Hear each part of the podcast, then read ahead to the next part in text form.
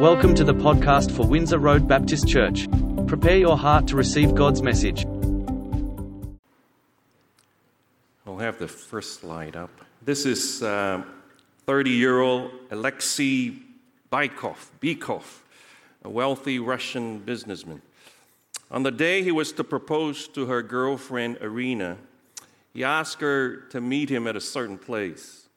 There, with the help of a film director and a stuntman that he had hired, he faked his death in a car crash, complete with fake blood, an ambulance, and a crashed car.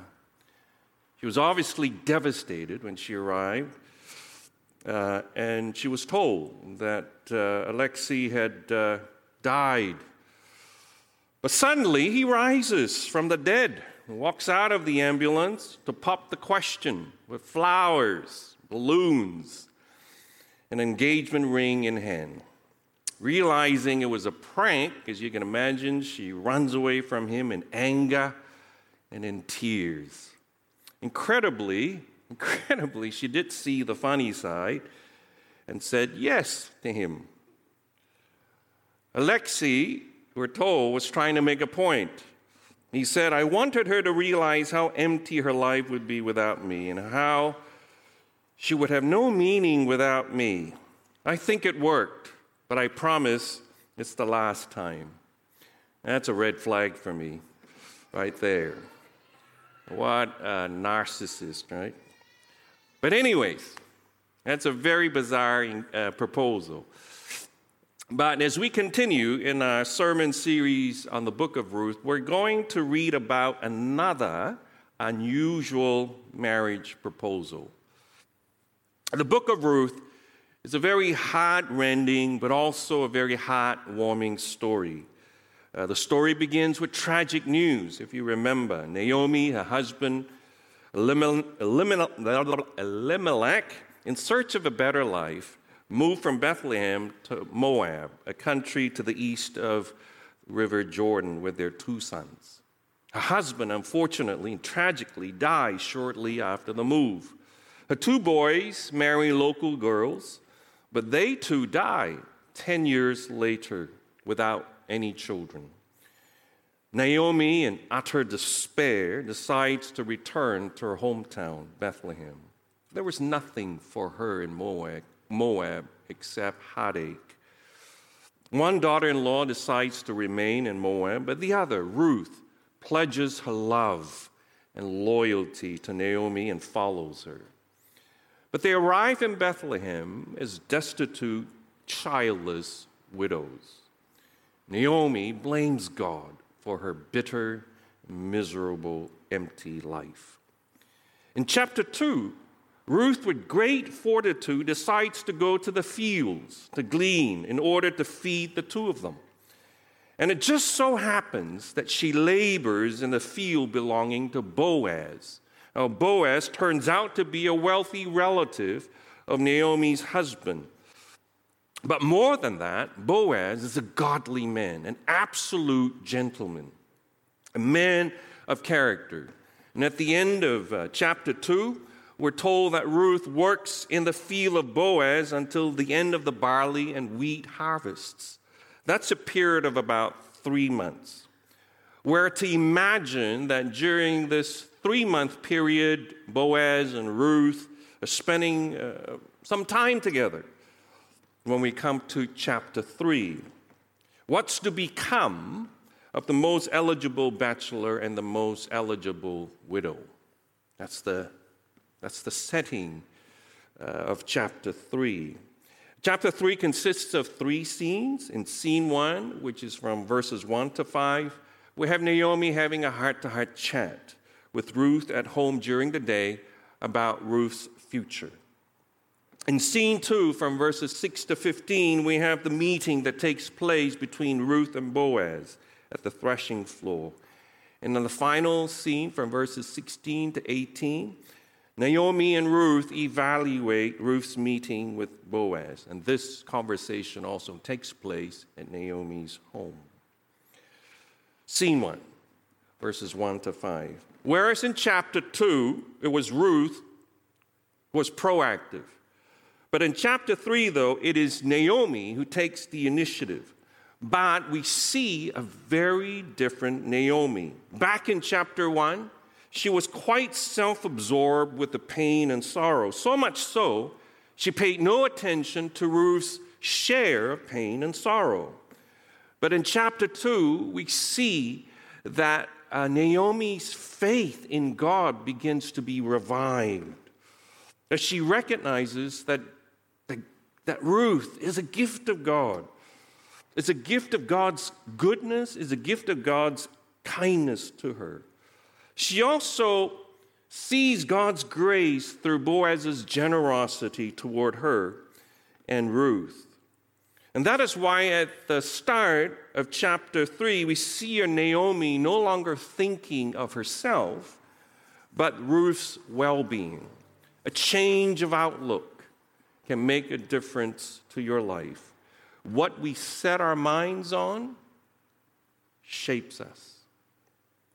My daughter, in verse 1, Naomi says to Ruth, Should I not try to find a home for you where you will be well provided for? The word translated as home means a resting place and refers to the condition of security and peacefulness of a married woman in an Israelite society. So Naomi is thinking of finding a husband for Ruth. Something, by the way, that she actually had wanted for Ruth when she became a widow like her back in chapter 1.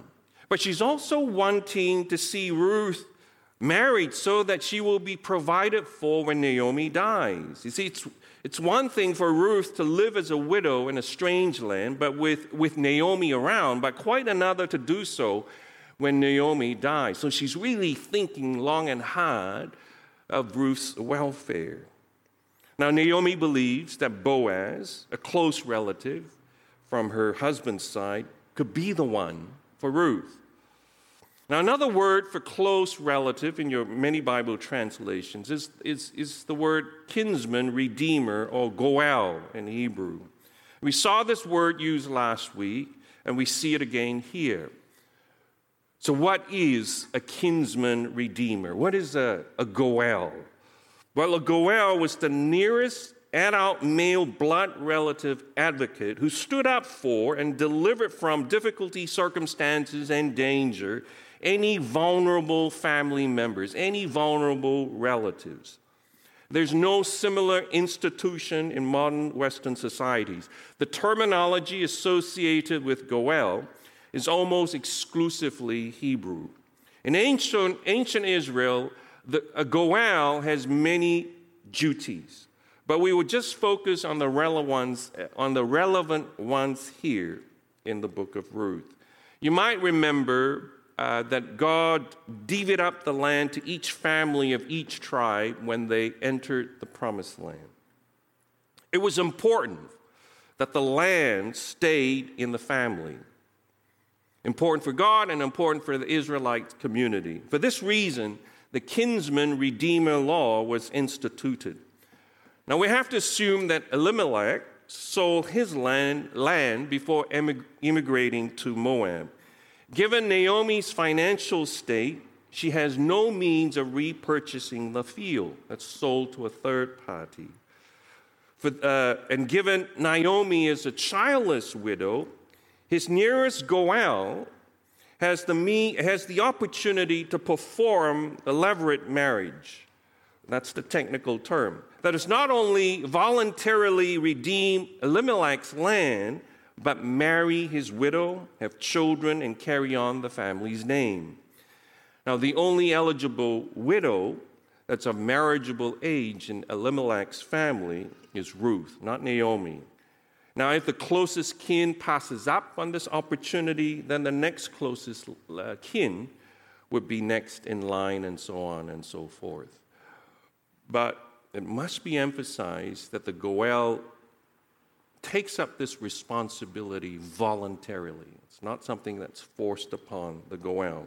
That Boaz was a recognized Goel, a kinsman redeemer, was the key premise of Naomi's bold but risky plan to get Boaz and Ruth hitched.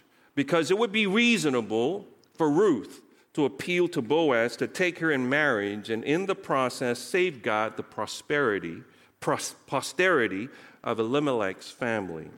Besides, Boaz knows Ruth and has a soft spot for her.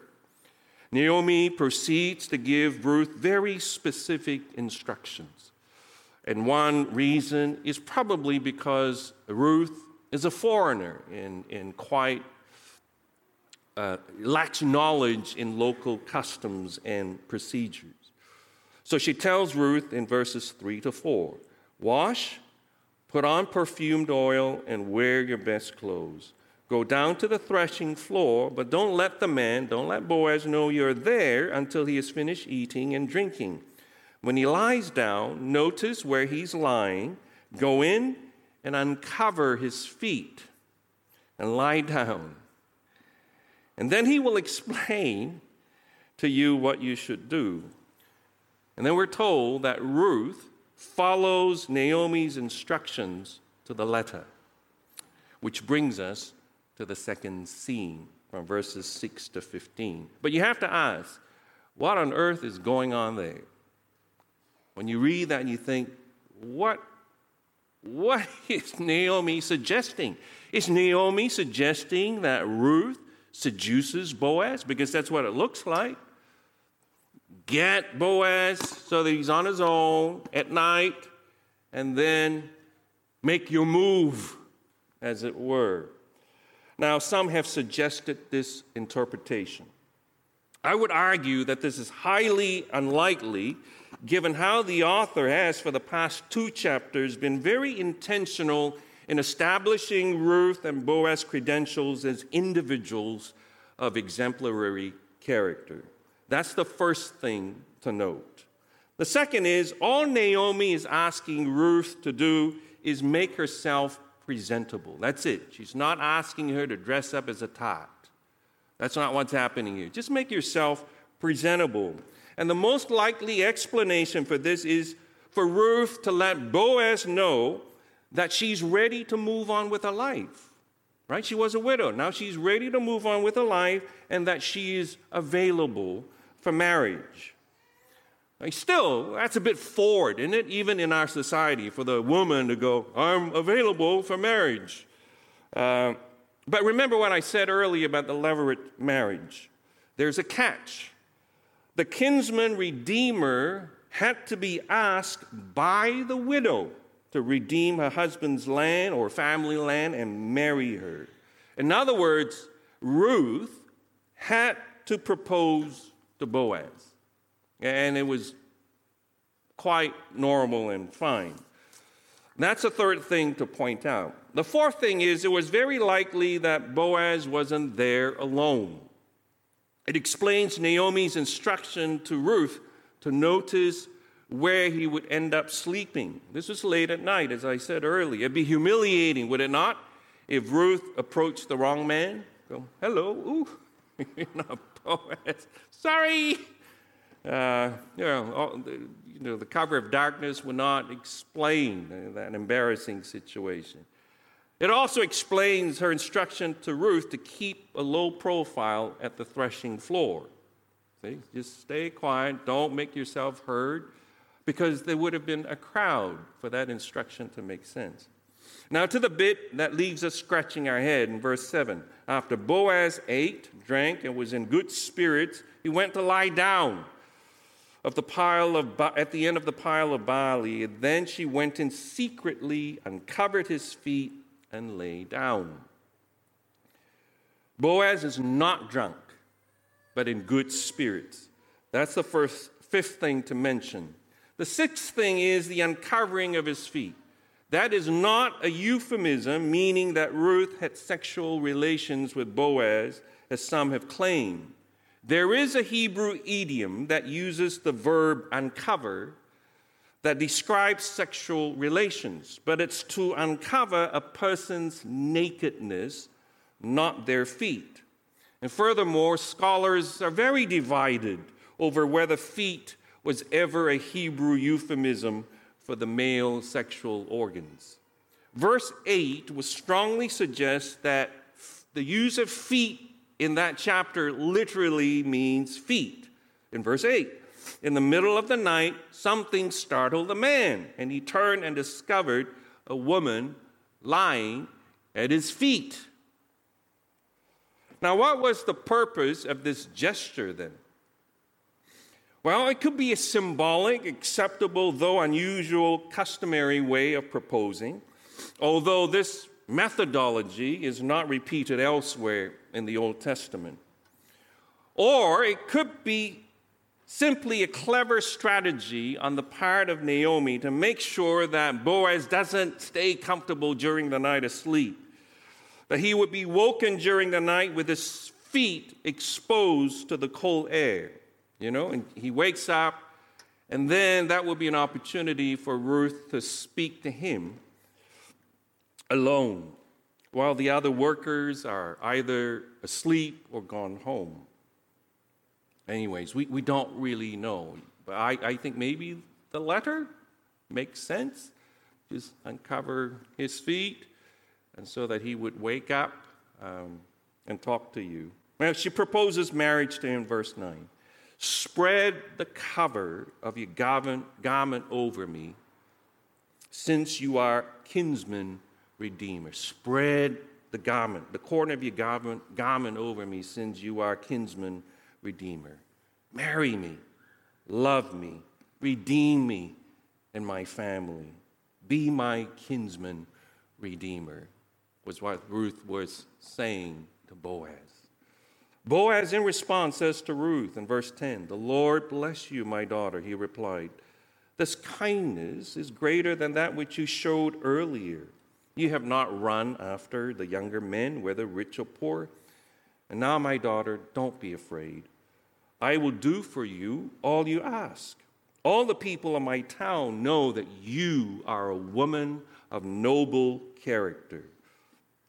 Although it is true that I am a guardian redeemer of our family, there's actually another one who's more closely related than I.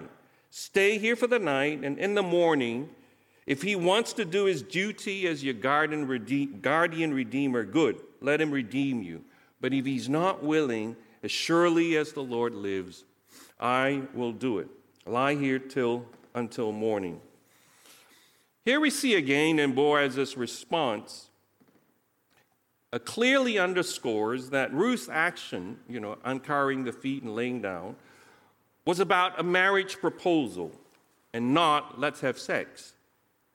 Now, if she was attempting to seduce him, he would not have pronounced the blessing on her. Now, there's no question that this scene on the threshing floor is sexually provocative but we constantly, we're constantly, we constantly and consistently find Ruth and Boaz depicted as individuals of unmatched integrity. Now, Boaz is very impressed by Ruth's greater kindness. That is, by willing to, to marry an older, well established man like himself, Ruth will ensure that Naomi will be well provided for into the future. Not just the immediate future, but until she dies. So Boaz is very taken by her act of kindness towards Naomi. But Ruth's decision is also selfless in another way. Ruth is foregoing the opportunity for a new love match with a man closer to her age. But Boaz assures her that he will do all that he asks. Ruth must be so relieved to hear Boaz say that. But there's a problem. Boaz tells Ruth there is another kinsman redeemer ahead of him in the clan hierarchy. He has to inform this guy about his right of first refusal. And once again, we see Boaz's integrity on display. Boaz tells Ruth if he's not interested, then Boaz will marry Ruth love and honor her, provide for her, and take on all the debts and responsibilities that come with marrying her. And he would do it gladly and willingly. All that he is and all that he has will be hers. Can you sense the tension? Will Boaz get cold feet? Now, most of you know the story, so you, uh, there's no tension there. But just imagine you didn't know the end of the story. That's the tension you're left with. Will Boaz get cold feet? Will he change his mind? Will the other Goel exercise his right of first refusal? And what if he does? Will Boaz fight for Ruth? Sounds like a, an episode from the Pride, uh, from Pride and Prejudice, doesn't it? Will Mr. Darcy do it? Will say yes. And finally, the last scene from verses 16 to 18, which is very brief. Naomi is desperate to find out about Ruth's meeting with Boaz. Ruth uh, gives her a full and comprehensive report, including the gift of more barley from Boaz, as he didn't want Ruth to go back to Naomi empty handed. What a generous, thoughtful man. There's no question the narrator wants us to reflect on Naomi's reversal of fortune in contrast to her despair back in chapter 1, verse 21. Remember where she said, when she left Bethlehem for Moab, she left full, but now she has returned empty. Naomi encourages Ruth to trust God and wait patiently for Boaz to work things out because he, she is sure that Boaz is a, man of his word. If he says he's going to work it out, he will work it out. But meanwhile, all we can do is pray and commit this matter to the Lord. Now, what's the take home message from this beautiful story? I can tell you with great certainty that it's not about what a biblical mar- proposal, a marriage proposal, looked like. Okay? So don't propose that way. There's nothing romantic about proposing at the threshing floor. The story of Naomi and Ruth is a story of redemption. The story of Naomi and Ruth is a story of redemption. Not only theirs, but ours. Boaz's act of extraordinary mercy and generosity as Naomi and Ruth's kinsman redeemer foreshadows the Lord Jesus Christ, our ultimate kinsman redeemer. Ephesians 1, verse 7. In him we have redemption through his blood, the forgiveness of sins in accordance with the riches of God's grace. Our redemption, in other words, cost Jesus his life because our sin debt wasn't finite, but infinite. But he willingly, despite that, he willingly and lovingly took upon himself this debt so that we can have forgiveness. But it's more than that. He took on this debt so that we can be in relationship with him as his sons, precious sons and precious daughters. It's not just about the forgiveness of sins, but it's so that we can have an intimate relationship with him. That's why Jesus willingly and lovingly went to the cross to become our Goel, to take on our infinite debt that we cannot possibly repay. But he paid it with his own life. Tom, a little boy, carried his new boat into the edge of the river one day. He carefully placed that boat in the water and slowly let out the string. This is before, you know, motorized things came into fashion. How smoothly the boat sailed. Tom uh, sat in the warm sunshine, admiring the little boat that he had built. Suddenly, a strong current caught the boat. Tom tried to pull it back to shore, but the string broke. The little boat raced downstream. Tom ran along the sandy shore as fast as he could. But his little boat soon slipped out of sight. All afternoon, he searched for the boat. Finally, when it was too dark to look any longer, Tom went home feeling absolutely dejected and upset. A few days later, on the way to school from home, Tom spotted a boat just like his at a store window. When he got closer, sure enough, it was his boat. Tom hurried into the store and spoke to the store manager. Sir, that's my boat in your window. I made it. Sorry, son, but someone else brought it in this morning. If you want it, you'll have to buy it from me for a dollar. Tom ran home and counted all the money that he had saved up. Exactly one dollar. When he reached the store, he rushed to the counter. Here's the money for my boat. And as he left the store, Tom hugged his boat and said, Now you are twice mine.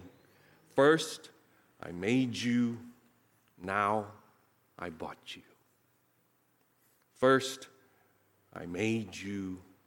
Now, I bought you. Isaiah 43, verse 1. But now, thus says the Lord, who created you, O Jacob, who formed you, O Israel, fear not, for I have redeemed you. I have called you by name. You are mine.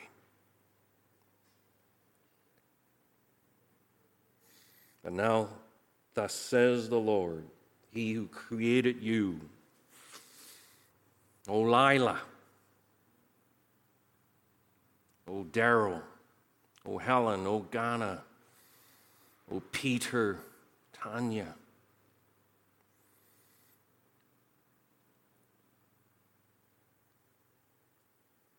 He who formed you.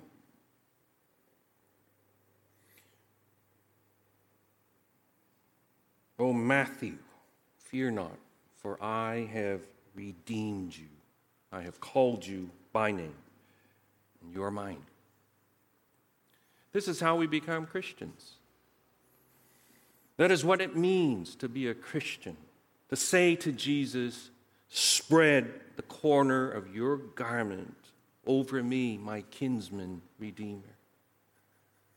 Spread the corner of your garment over me, my kinsman redeemer. Not, God, I promise to really try hard and be good enough for you. I'll come to church more often. I'll read the Bible more often. I'll pray more often. I'll obey the Ten Commandments more completely. I won't fail you. I promise I will do better the next time. Just give me another chance. I'll try. I won't stop giving up. Fear and legalism cannot awaken love. Only love can awaken love. Fear and legalism cannot awaken love for God. Only love can awaken love in our hearts. Believing that Jesus truly loves you and wants you for himself acting and standing upon this reality, standing upon Isaiah chapter 43, verse 1. I have redeemed you, fear not.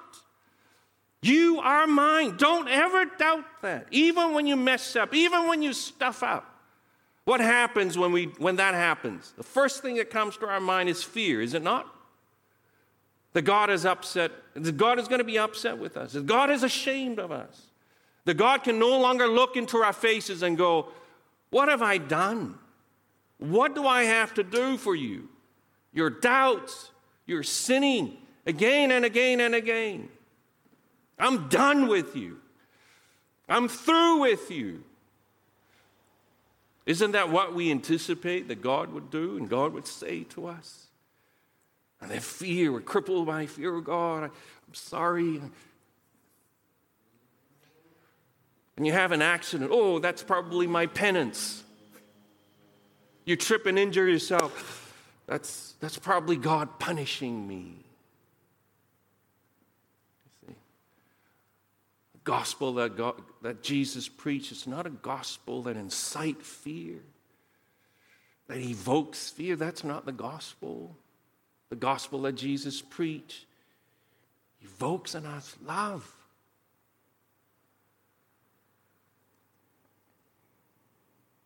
You're not a piece of junk, but you're no saint either. You're not a piece of junk, but you're no saint either. If your love for the Lord has gone cold, if you want to experience more deeply the Father's love, if you, tr- if you want your heart to truly change, if you want to root out legalism in your life, look no further than the cross. There you will see Jesus' acts of incredible grace, mercy, and justice as our kinsman redeemer. That will change you. Come to Jesus in humility and pray. Spread the corner of your garment upon me, my kinsman redeemer. Reveal your love for me. His answer will be swift and will be firm. Of course I will. Of course I want to. Of course I want to shower you with my love, kindness, and compassion. That's our kinsman redeemer. When we act upon that, when we stand upon that truth, when we believe and receive His word as truth,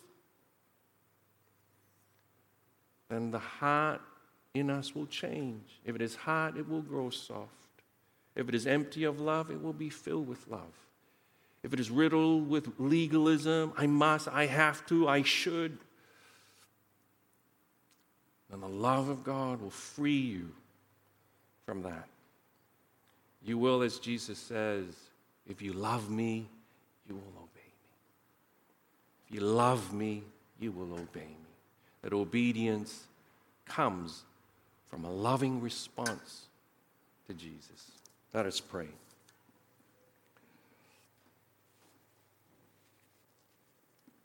Lord, we pray the prayer that Paul prayed for the church in Ephesians. God, you would help us grasp more than we are grasping right now the length, the breadth, the depth, the height of your love as our kinsman redeemer.